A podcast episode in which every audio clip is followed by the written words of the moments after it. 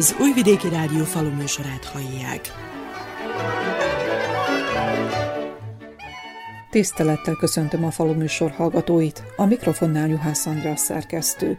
A hét elején Vajdaság északi részében egy-egy gazdaságon megkezdődött az árpa aratása, a gazdálkodók véleménye szerint az időjárási körülményekhez és a becsült hozamhoz viszonyítva kellemesen meglepődtek, bár az első betakarított termések minősége nem kecsegtető, de mint mondják, a későbbiekben jobb eredmények várhatóak.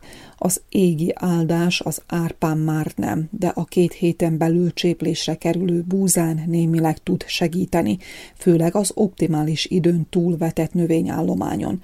Turbulens a világpiac, napról napra változnak a felvásárlási árak, nem tudni, mit hoz a jövő. Így megjósolni is nehéz, hogy az azonnali értékesítés vagy a tárolás lesz gazdaságosabb.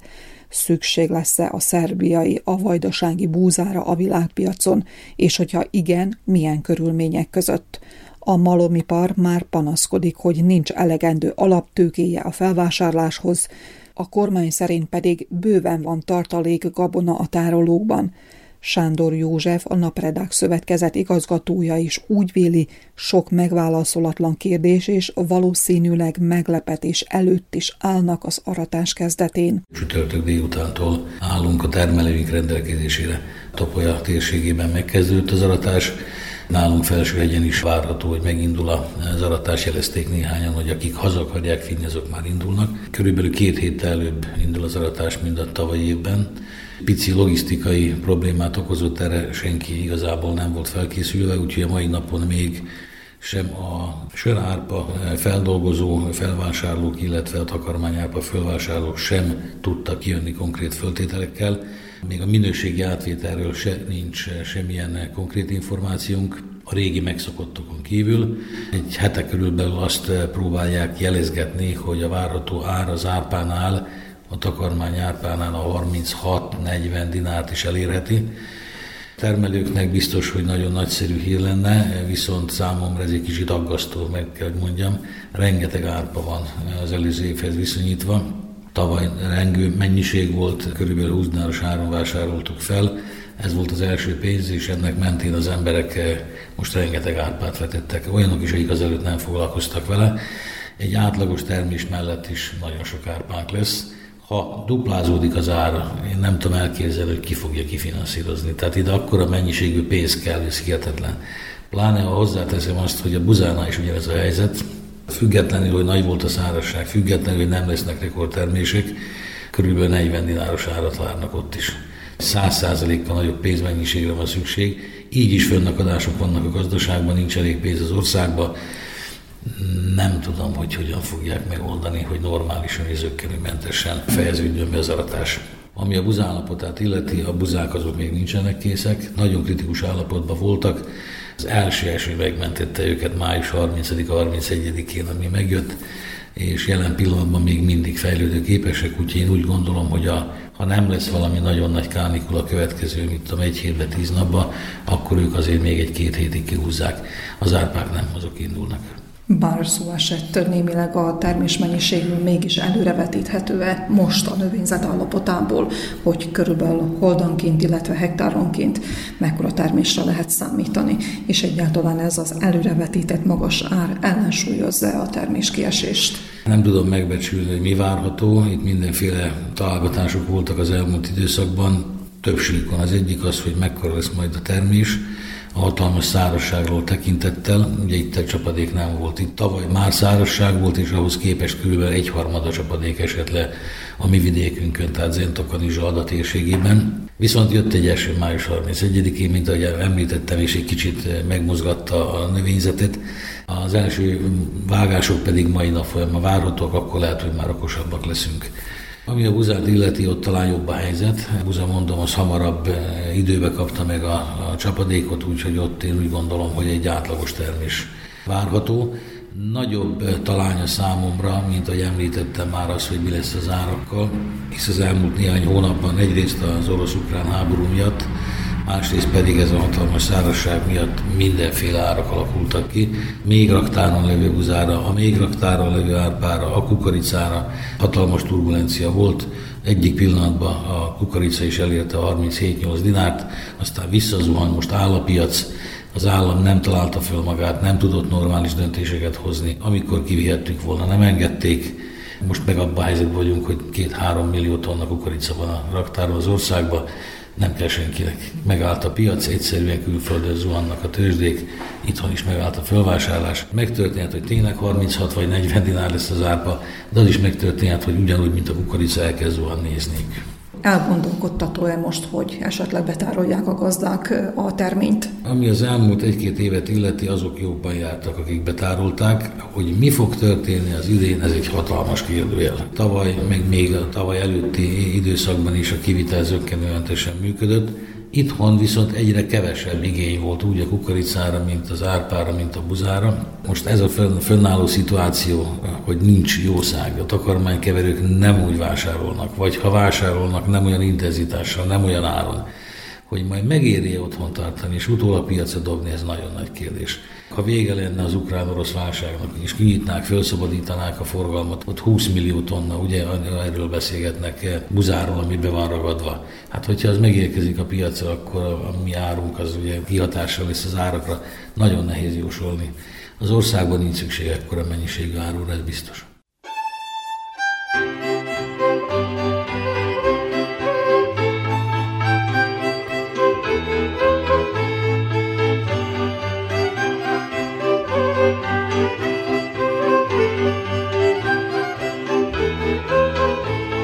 A mezőgazdaság minden ország számára stratégiai ágazat, hiszen elegendő mennyiségű és minőségű élelmiszert kell biztosítani a fogyasztók számára. Hogy a jelenlegi klímaváltozás és az orosz-ukrán válság milyen irányba sodorja a jövőbeni lehetőségeket, arra senki nem tud választ adni, viszont a szakmabeliek azt a célt tűzték ki, hogy az országok közötti együttműködés és a közös célok megfogalmazása pajsként szolgálhat a kihívásokkal szemben. A hét közepén Nagy István, Magyarország agrárminisztere Vajdaságban járt, ahol az élelmiszertermelés fontosságáról beszélt az egybegyűlteknek. A faluműsornak adott exkluzív interjúban kifejtette, a Magyarország és Szerbia közötti együttműködést a jövőben is folytatni kell. Ez egy stratégiai kapcsolat. Én nagyon örülök annak, hogy ennek a megalapozása a két ország együttműködésén múlik. Hiszen az, hogy kormány szinten kiválóan tudunk együttműködni, hogy a gazdaság terén kiválóan tudunk együttműködni, és itt természetes, hogy agrárvonalon is kiválóan tudunk együttműködni. Hiszen mégiscsak egy régió vagyunk. Szerbia területén élő gazdák is, Magyarország területén élő gazdák is globális piacra termelünk. És azt látjuk, hogy rendkívül nagy a kihívás amik között élünk. Ha belegondolunk az elmúlt időszakokba, az éghajlatváltozás mennyire ránk rúgta az ajtót. Fölgyorsult, érezzük a hatásait, aszályok, viharkárok, jégesők, mind-mind óriási károkat okoznak. Itt vannak az állatbetegségek, afrikai sertéspest is, madárinfluenza, mind-mind olyan gazdasági erővel hat ránk, amely mellett nem mehetünk el szó nélkül. És mégiscsak a megoldásokat közösen kell keresni. Elmúlt időszak Covid járványa. Ágazatok leálltak, home office-ba vonultak, de az agrár és élelmiszeriparnak működni kellett, hiszen aki otthon maradt is, enni és inni minden nap kellett. És most itt a háború a szomszédunkban, ami megint csak arra irányítja a figyelmünket, hogy mindaz a tevékenység, amit végzünk, az mennyire fontos az, hogy ha Ukrajnából nem tudjuk kiszabadítani a 20 millió tonna gabonát, ha nem tudnak vetni majd, eh, vagy nem tudnak aratni most, ami következik, akkor bizony a világ egyes részein éhénysége. És akkor az nem csak a szomszédunkban zajló háború, hanem az egy olyan globális kihívás, aminek a hatásairól még most fogalmunk nincsen, és elképzelni sem tudjuk. Mert ha belegondolunk abba, hogy néhány évvel ezelőtt az arab tavasz azért következett be, mert asszály volt abban a térségben. És ha belegondolunk, hogy Marokkó, Algír, Tunézia, Egyiptom, micsoda veszélyek, és micsoda változások következtek be, micsoda elégedetlenség volt. Na ennek a többszöröse várható. az elkövetkező időben. Ezért kell nekünk együttműködni. Kiváló természeti adottságaink vannak. A gazdáink ereje, szorgalma megkérdőjelezhetetlen. És az, hogy tudunk egymásnak segíteni technológiában, olyan műszaki paraméterek átadásában, amely kölcsönös előnyökkel bír. Az, hogy a KITE itt Szerbiában tud teret nyerni, szolgáltatni, az egy óriási lehetőség, mert nem csak a gépek számítanak, nem csak a technológia számít, hanem az a szakértelem, az a tudás, amit emellé szolgáltatásként nyújtanak. Tehát mindaz a természeti potenciál, ami itt Szerbia területén megvan, akár itt a szerimségben, az hatványozottan tud növekedni azáltal a szaktudás, szakértelem által, amit mondjuk a kite tud szolgáltatni valójában a tapasztalat átadás, és nem csak a technológiai és a mezőgazdaság terén szerzett tapasztalat átadás jelenti itt a legnagyobb kulcskérdést, hanem az EU-s tapasztalatok is, hiszen Szerbia még mindig itt vagyunk a küszöbön, itt vagyunk a csatlakozás küszöbén. Minden erőnkkel azon vagyunk, hogy támogassuk Szerbiát, hogy EU tagállammá válhasson.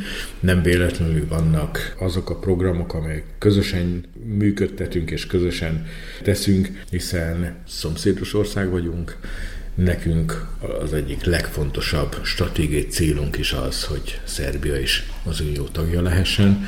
Akkor tud bennünket is az Unió sokkal jobban megérteni, hogyha több ország tapasztalatait tudjuk ott megjeleníteni, és azt mondani, hogy igen, nem csak magunk vagyunk, nem csak mi gondolunk így bizonyos dolgokról, hanem nekünk, mivel közös történelmünk van, közösek azok a hatások, amik bennünket érnek, és azt közösen képviselve biztos, hogy sikeresebbek tudunk lenni. Ha már a közös programokat említette miniszter úr, akkor fejtsük ki, hogy itt van a gazdaság élénkétű program, a magyar kormány támogatása a vajdasági magyar gazdák számára, de ugyanakkor itt vannak a különböző határon átnyúló programok is. Nem beszélve például a közös agrárpolitikáról, bár Szerbia ennek még nem tagja, mégis mire számíthat a jövőben? A politikai támogatás mellett egy nagyköveti szintű állandó integrációs szakértővel is segítjük Szerbiának a felkészülését a magyar technikai segítségnyújtás, a szerb integrációs felkészülés fontos, és már hagyományos részét is képezi. Rendszeresek ezek a magyar szakértők részvételével lebonyolított szemináriumok is. A Magyar Agrárminisztérium részvételével az elmúlt évek során több uniós finanszírozású twinning projekt valósult meg, többek között akár állategészségügyi témában is, hiszen az nem ismer határokat. A vírusok azok jönnek-mennek. Nagyon-nagyon fontos az, hogy az ismert történelmi okok miatt az egykor itt Szerbiában is virágzó agrárium és élelmiszeripar bizonyos szempontból jelentős lemaradásokkal küzdés tőkebefektetése szorul.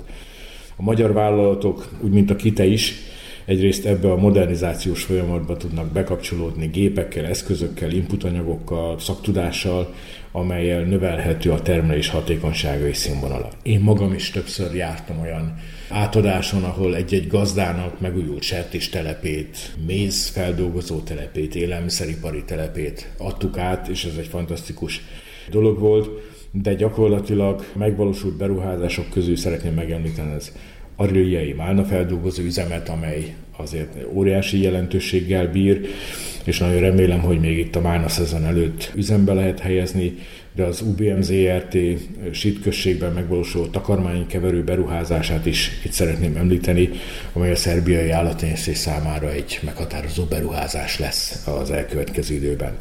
Minden ilyen beruházás az nem csak két országnak a gazdasági potenciáját segíti, hanem egész Európáit. Hiszen nem vonatkoztathatunk el attól, hogy mégiscsak világpiacra, globális piacra termelünk.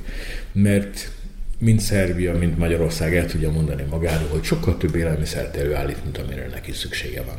De mégiscsak szenvedünk a megnövekedő árak miatt, mégiscsak Magyarországnak is követni kellett azt a szerb példát, ami az alapvető élelmiszerekre ársapkát, egy bizonyos korlátot szabott, és óriási népszerűsége és sikere van Magyarországon is ennek. Ezt innen tanultuk Szerbiából.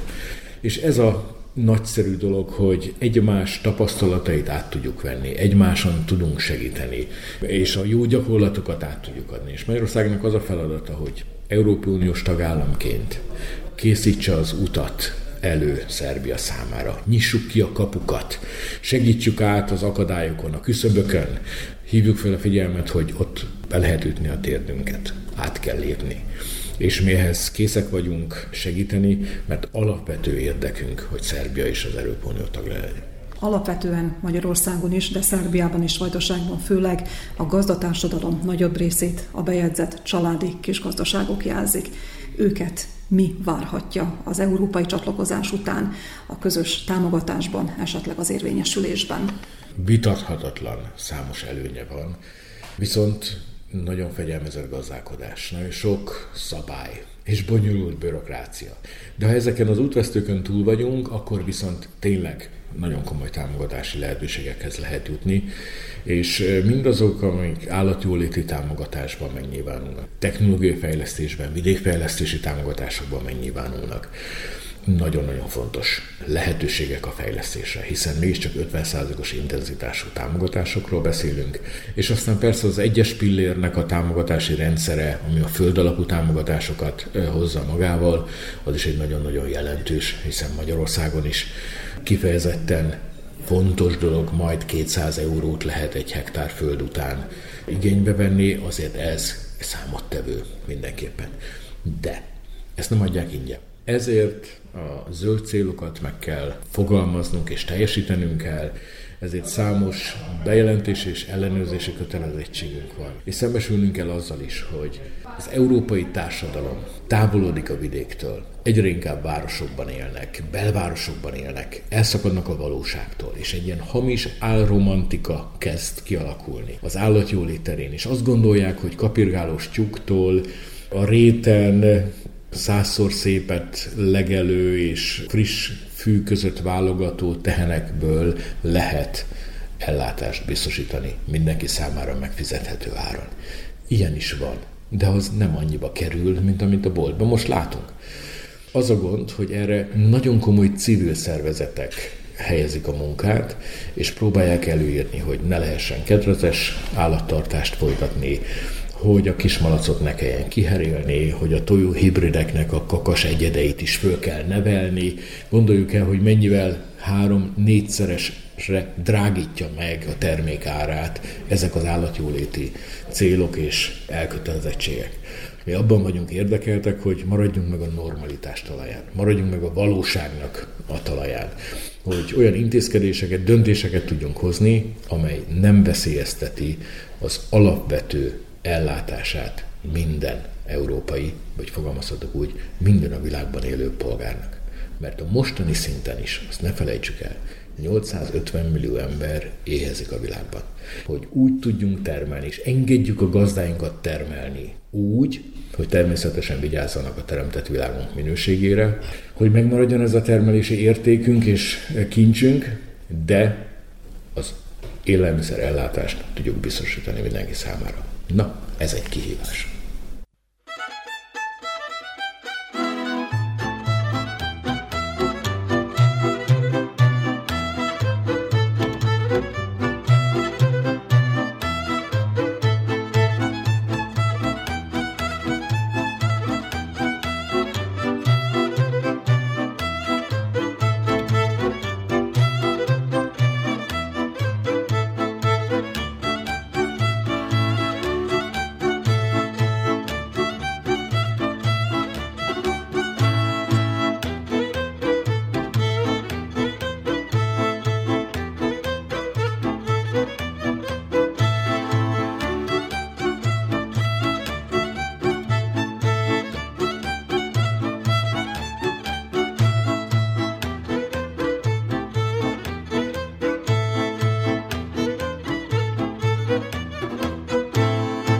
Műsorunk folytatásában az aratásra való felkészüléssel foglalkozunk. Mint már említettük, az árpa betakarításával kezdődött a nagy nyári munka, ám az eső megszakította a folyamatot. Rózsa Károly orromparti gazdálkodó még nem indította be a gépezetet. Könnyű termesztés miatt szeretjük a sorárpát, nem nagy befektetéssel jár, biztos növény viszonylag, tehát ő a téli nedvességekből, csapadékokból azért tud legrosszabb esetben is egy háromnyedes termést hozni. Tehát a búzákhoz képest, ami mondjuk a búzát azt inkább jellemző, hogy a nyár elejé hirtelen kánikula megfogja és összerántsa a szemet, és akkor nagyon alávág a termés. A sörárpa már olyan érési fázisban van, mikor ezek az első nyári kánikulák jönnek, amikor már nem tud komolyabb kárt tenni, terméskiesést okozni. És mi ezért szeretjük. Az ár tavaly nem volt egy kiemelkedő, ugye 21 dinárba lettünk kifizetve, Gyakorlatilag a takarmány árpa is igaz, hogy 20 és féllel indult, de az is a végén lett 21, meg talán még 21 és félbe is fizették az utolját. Teljesen takarmány árba lett számolva, ami kicsit meg is lepett bennünket, és valamelyest elégedetlenséget váltott ki, de hát most ez az egy év alapján azért nem adtuk fel, és újra megpróbáltuk. Mi várható az idén? Konkrétat az árpáról nem tudok. Fél információim vannak, hogy a fölvásárló, ugye a földolgozóval tárgyaltak, hogy adjanak ki előre valamilyen meghatározott árat. Valószínű, hogy pont ebből kifolyólag lenne rá szükség, a tavaly esetből kifolyólag, mert az emberek, ha nem látják, hogy mennyit kapnak érte, akkor a gyorsabb pénzre odaadják takarmányárpának sokan, és ugye ez kiesés a fölvásárolnak. Hogy valamilyen ígéret van talán, hogy, hogy tudni fogunk aratáskor már árat. Mennyi lenne a sörárpa megbecsült ára, amivel esetleg a termelési költségek is lefedhetőek lennének? Előző években úgy volt, hogy a sörárpának az ára a búza árával körülbelül megegyezett. Hogy ez most mennyi lesz az idén, ez még, még bizonytalan, ugye erről nem tudunk semmit. Valahol valószínű, hogy az a 35-40 dinár közt, amilyen információkat idáig hallottam. Egy ilyen ár már le is födi a költségeket, ezért az árért már lehet azért próbálkozni, termelgetni. Tehát nem hoz egy, egy extra jövedelmet, viszont, mint említettem is, könnyű a munkálata, és talajkimélő meg hát tisztul a talaj utána. És az első nyári pénz az megy a további beruházásokra, valójában így van? Igen, tehát az első nyári pénz az ugye elsősorban ugye bérleteket, ami most az idén nagyon komoly összegre fog, mivel hogy kiló után vannak a bérletek lebeszélve, holdanként akár 40 ezer dinár bérlet is lehetséges, van elég bőven is belőle. A maradék pénz az igen, az mehet, mehet majd a továbbfejlesztésekre, pályáztunk is, ott is az önerőt fizetni kell majd. Ha még marad pénzünk, akkor meg talán, talán, ha még akkor is úgy gondolom, akkor már készülhetünk a következő évre műtrágyát vásárolni rajta.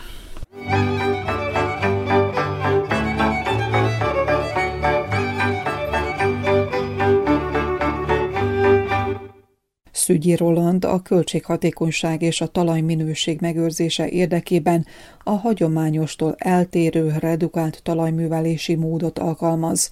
Többek között ennek is köszönhető, hogy a kalászos gabonái kitűnő állapotban vannak. Az aratás még ezen a részen nem nagyon kezdődött meg, személy szerint késői vetéseim vannak, félig zöld állapotban vannak, de nagyon gyors az érési fázis, napról napra őszül szőkül a határai mondják a gazdák, de láttunk már ténynapi nap folyamán parcellákat, amit csépeltek, relatív, talán elfogadható hozammal is egyelőre.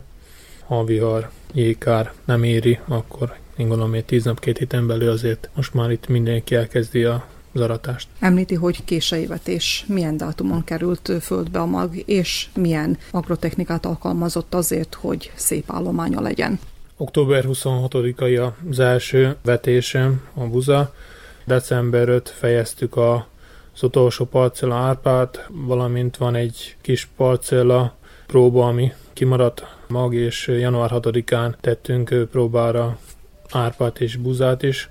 Meglepően korrekt egyelőre az állomány. Fele terület minimál művelt évek óta, másik fele pedig sekélyen szántott, tehát 15-6 cm mélység volt a legmélyebb szántás, hogy ne cseréljük meg a baktériumrétegeket, valamint hogy levegőt is adjunk a bomlásnak. Szilárd mitrágyát abszolút nem jutottunk ki, mindet folyékonyan, egyelőre elégedett vagyok a kilátásokkal, reméljük, hogy a, a végén is a, a mázsa jót fog mutatni. Próbálta-e szétnyomni a szemet, vagy pedig megszámolni, hogy egy kalászon hány emelet van? Teljesek még a szemek, eztán kezdődik a viaszérés. Az árpát azt nagyon megfogta a fagy, Látszik, hogy hamarabb kellett volna vetni, de hát a, a másodvetés akkor jött le, és előtte nem lehetett a területet bevetni. Viszont a, a buza az abszolút nem sínlette meg ezt a mondhatni kicsit fullfangos telette azt. Vannak mindig meglepetések, minden év más és más, mindig jönnek újabb dolgok, amikvel eddig nem találkoztunk, de hát ilyen a mi szakmánk, a jó pap is itt tanul. Körülbelül két hét múlva kezdődik az aratás. Mi lesz a termés sorsa? Kecsegtető-e most az ár, hogy azonnal értékesítse a gazda a terményt? de is hasonló, mint a mostani időjárásunk, tehát egyik pillanatról másikra tud változni. Bizakodóak vagyunk az árakkal, kecsegtetnek bennünket relatív jó árakkal, de a végleges ára azért nagyon kíváncsiak vagyunk mindannyian. Tárolni, aki tud és bír, biztos, hogy fog idei évben is, mivel azért rekordtermések nem várhatóak, és vannak olyan régiók, ahol nagyon kevés csapadék hullott az elmúlt egy-két hónapban. Lesznek 50% vagy akár alatti terméshozamok is, azért az átlag szerintem elfogadható az időjáráshoz képest. Kaptunk esőt, talán az utolsó pillanatokban érkezett az eső, a az időben elvetett árpákra már késő volt, ő rajtuk már nem igazán segített az eső, a buzákon is a személy szerint a saját későbbi vetéseimen nagyon sokat segített, valamint egy és két öntözést kapott, melyik parcella, hogy mint tudtuk megoldani, vagy öntözhető volt-e, tehát próbáltuk pótolni a csapadék hiányt, viszont hát azt mindenki tudja, hogy ez plusz költségekkel jár, tehát az nem biztos, hogy a bevételnél is akkor a plusz bevételt jelent, mint amit sokan gondolnak az egekben voltak és vannak az újratermelési árak. Megtalálja-e a számítását a gazdálkodó a kalászos gabona termesztésben? Erről talán még kicsit korai beszélni, de hát egyértelmű, hogy azért is jutattuk folyékonyan ki a tápanyagokat, hogy lecsökkentsük és minimalizáljuk a kiadásokat olyan szintre, hogy, hogy termés kiesés még ne okozzon. Számadást azt majd a végén tudjuk megmondani, de még mindig azt mondom, hogy nem a legjobb befektetés a mezőgazdaság. Körvonalazódik-e már a búza ára? Beszélnek sok mindent, nem szeretnék erről konkrétan nyilatkozni, de azért nagyon bízunk a 30 és 40 dinár közötti árba, ami kicsit talán pótolja a hatalmas repro áraknak a különbségét.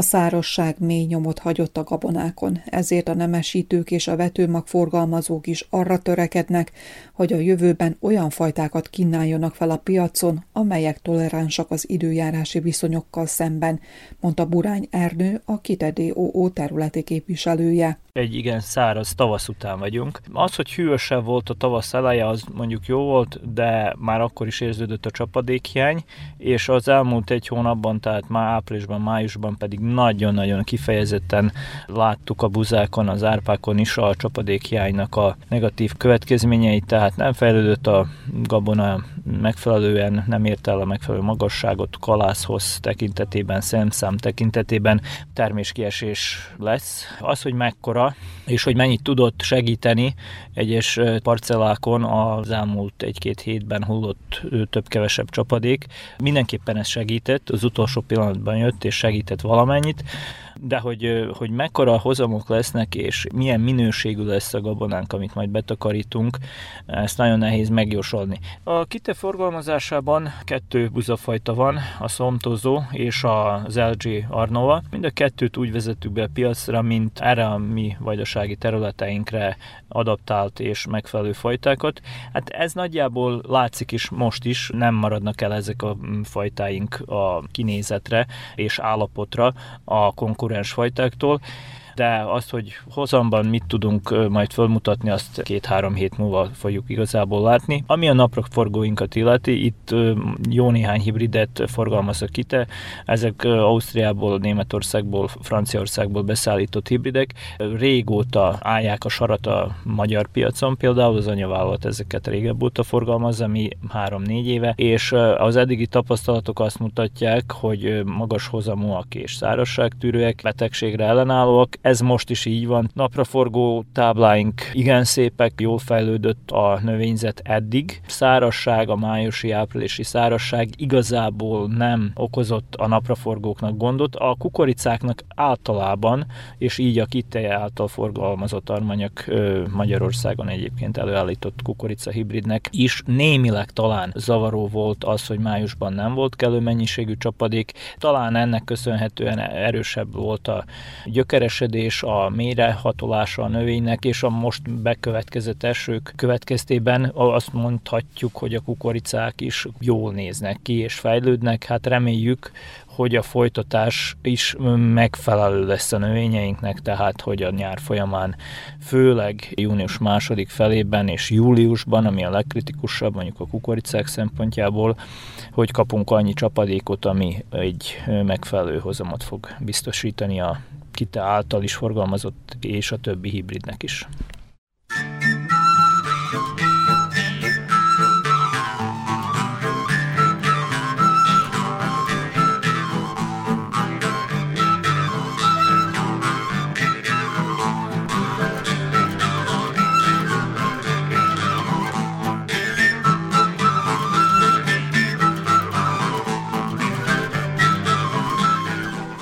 Digitalizáció rohamos fejlődésével az agráriumban bekövetkező változások mind abba az irányba sodorják a gazdatársadalmat, hogy az új technológiákat, gépeket alkalmazzák, amelyek nem csak a költséghatékonyságot, hanem a biztos és stabil termelést is megalapozzák. A magyarországi Kite ZRT és szerbiai leányvállalata, a Kite DOO is ezt a célt tűzte ki, amit a fejlődéssel és növekedéssel is bizonyít a hét közepén adták át rendeltetésének a Száva Szendemeteri alközpontjukat, amely a magyar kormány támogatásával valósult meg.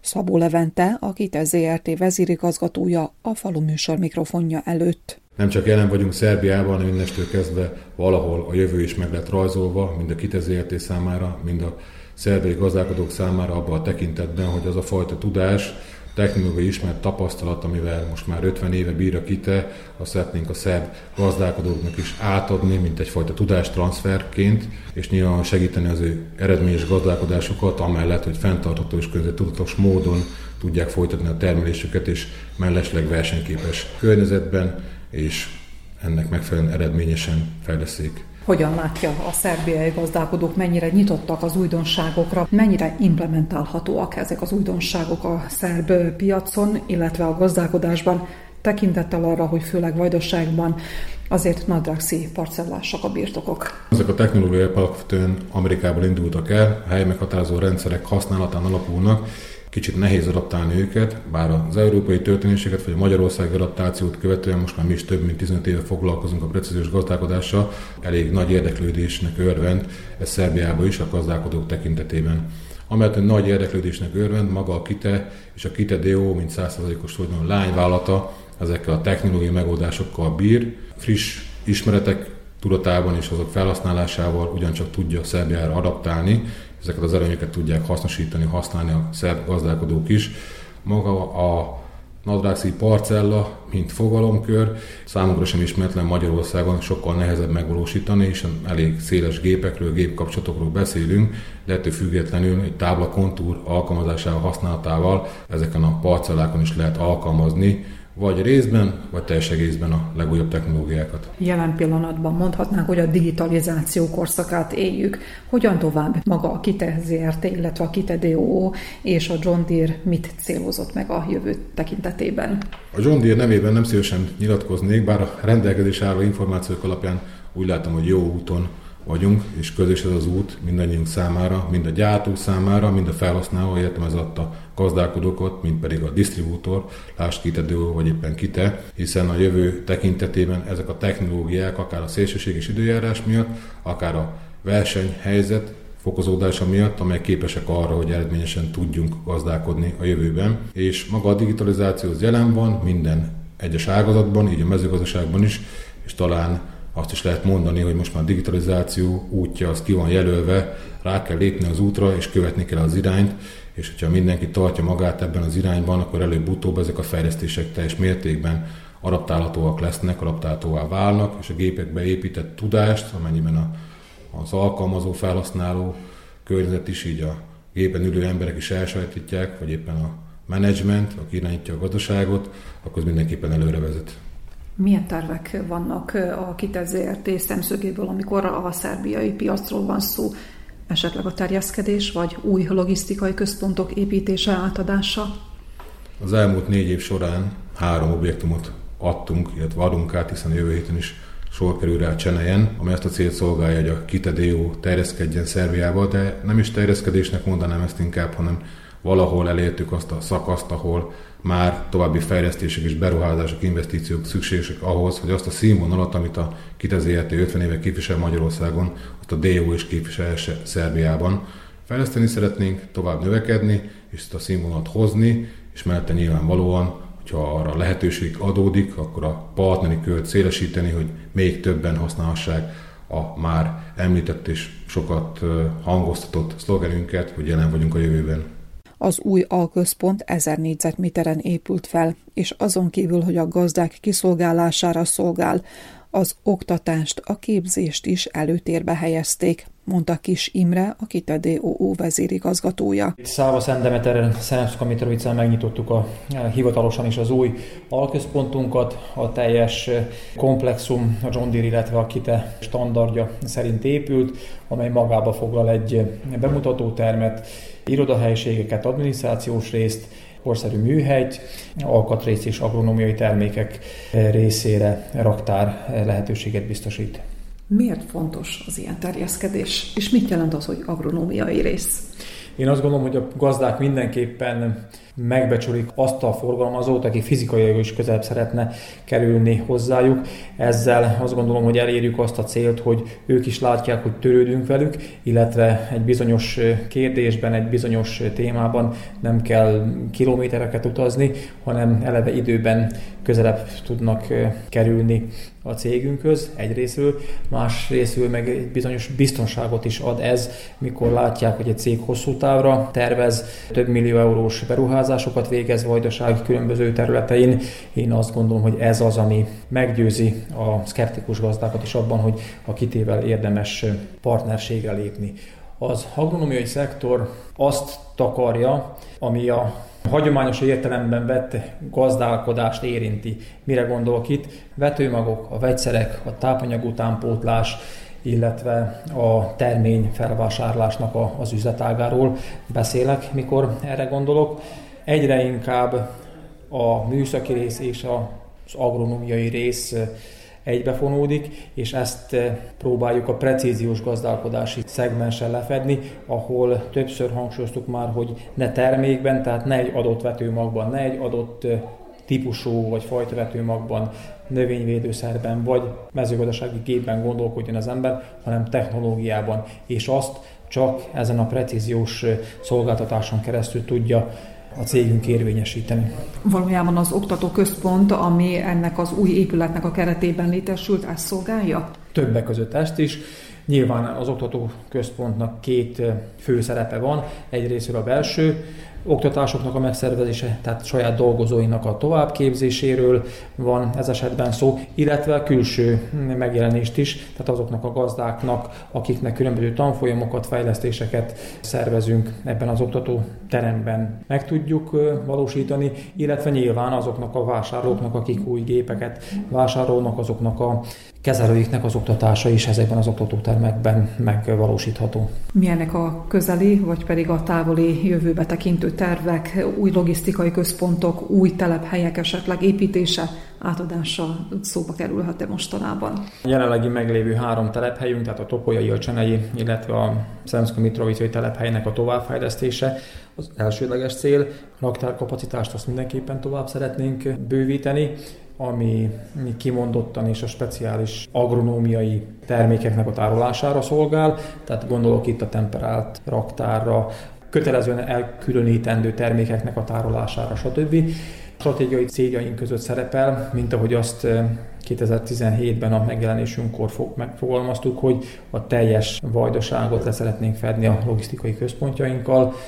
Ha közeljövőben nem is, de középtávon gondolkodunk további logisztikai központok megvalósításában. Feltehetően majd a bánáti rész az, ami most következik, ugyanis az még nincs saját telephelyen lefedve. Nem mehetünk az mellett el, hogy a különböző fejlesztésekhez azért hozzájárult a magyar kormány is különböző támogatásokkal. Milyen jelentőséggel bírnak ezek a beruházások? Ez így van, és ezúton is szeretném megköszönni a támogatóinknak ezt a bizalmat. Ugye a Topolyai Alközpontunkat, azt a Prosperitáti keresztül, illetve segítségével, támogatásával eh, sikerült felépítenünk, a jelenlegi Száva Demeteri és Csenei telephelyünket pedig a HEPA támogatásával valósítottuk meg. Összegben is nagyon jelentős mértékben hozzájárulnak ezek a támogatások a megvalósításhoz, illetve a másik oldalról a bizalom az, ami ilyenkor előjön, ami megvalósítja azt, vagy, vagy látjuk azt, hogy a magyar kormánynak megvan a bizalma abban, hogy itt vajdaságban a gazdaságot tovább fejlesztje.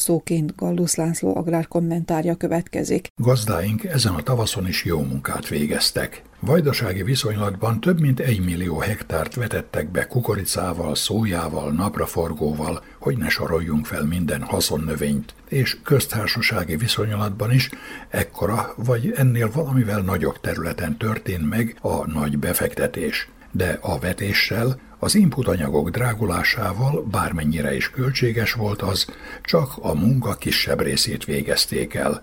Május és június első fele, mindaddig, amíg a haszonnövények lombozata nem zárja a sorokat, a növényápolás és a növényvédelem időszaka. Ezek az agrotechnikai műveletek a gyümölcsösökben egész éven át fennakadás nélkül végezhetők, és teszik is a gazdák a bőséges termés reményében, bár a fagy az idén sem kímélte az ültetvényeket, de ha van termés, ha nincs, a fákat védeni kell a kórokozóktól és a kártevőktől. Régen történt meg, hogy a határban már megjelentek a kombájnok, megkezdődött az árpa betakarítása, de egyes parcellákon még nem fejeződött be a sorközművelés, meg a vegyszeres kezelés sem. Általános vélemény szerint, és ezt a gyakorlat is megerősíti, nagyüzemi szinten képtelenség növényvédőszerek teljes kizárásával termelni.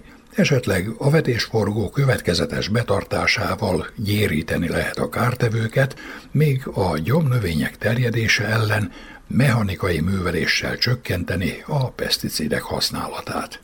A fogyasztó nem kis aggodalommal kérdezi, vajon szermaradvány tartalmaz-e az asztalára kerülő élelmiszer, legyen az növényi vagy állati eredetű. Törvény rendelkezik a gabonában, a gyümölcsben, a zöldségnövényekben esedékes szermaradványok felső határáról, amit persze módosítani lehet.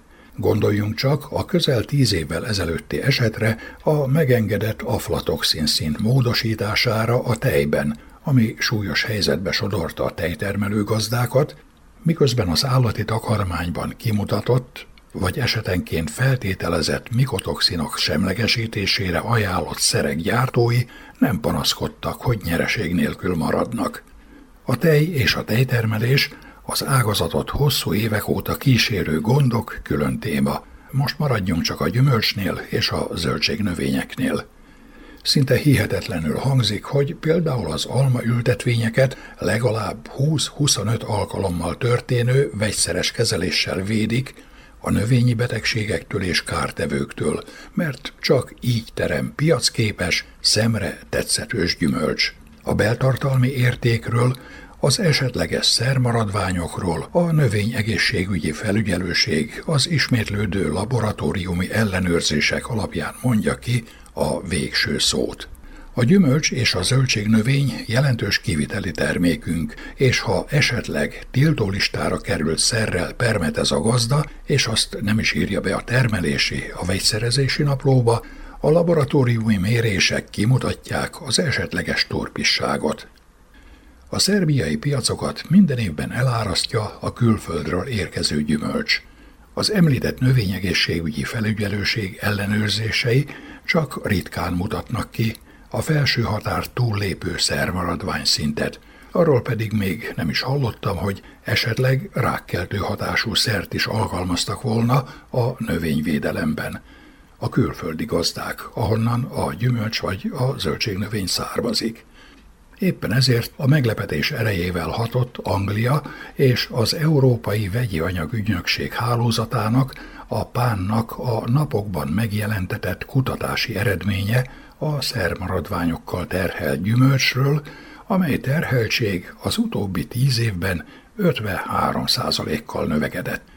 Az Egyesült Királyság évente 3 millió 200 ezer tonna friss gyümölcsöt és zöldségnövényt importál az Európai Unió tagországaiból, és az ellenőrzések csak az importból származó termékekre terjedtek ki.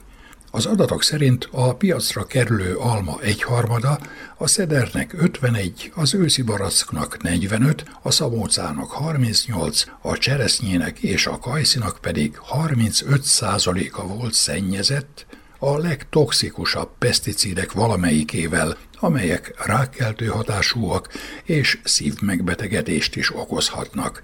Cinikusan hangzik, hogy a friss gyümölcs és zöldségnövény fogyasztását szorgalmazzuk, miközben a legtöbb gyümölcs a legmérgezőbb peszticidek maradványait tartalmazza, és komoly egészségügyi problémákat okozhat. A pán szóvivője Kerek Perez kijelentette, hogy egyes országok kormányai semmit sem tesznek a veszélyes növényvédőszerek betiltása érdekében, bármit is mondjon a törvény a vegyszerezés hatalmára támaszkodó agrárlobbitól való félelmükben hallgatnak. A zöldségnövény ágazatban sem rózsásabb a helyzet. Így például a zeller levélnek 50, a zeller gumónak 45, a kelkáposztának pedig 31 százaléka volt szennyezett. Érthetetlen, hogy miközben az Európai Unió az egészséges környezetért jelszó égisze alatt a növényvédőszerek használatának csökkentését szorgalmazza, 2030-ig 50%-kal szeretnék visszaszorítani a szintetikus növényvédőszerek használatát, ezt a célt szolgálja egyébként egyes hatóanyagok kivonása is, a gyümölcs és zöldségnövény nagy részében a felső határ túllépő a peszticid szennyezettség. A kötelező és pontosan vezetett termelési napló laboratóriumi ellenőrzés nélkül is kimutathatja a visszásságokat. Csak kiszavatolja, hogy azt pontosan vezeti-e a gazda. És ha párhuzamba állítjuk a külföldi farmerek és gazdáink terményeit, a pán adatai a jelek szerint azt a régi igazságot erősítik meg, mely szerint amit szabad Jupiternek, nem szabad a kisökörnek.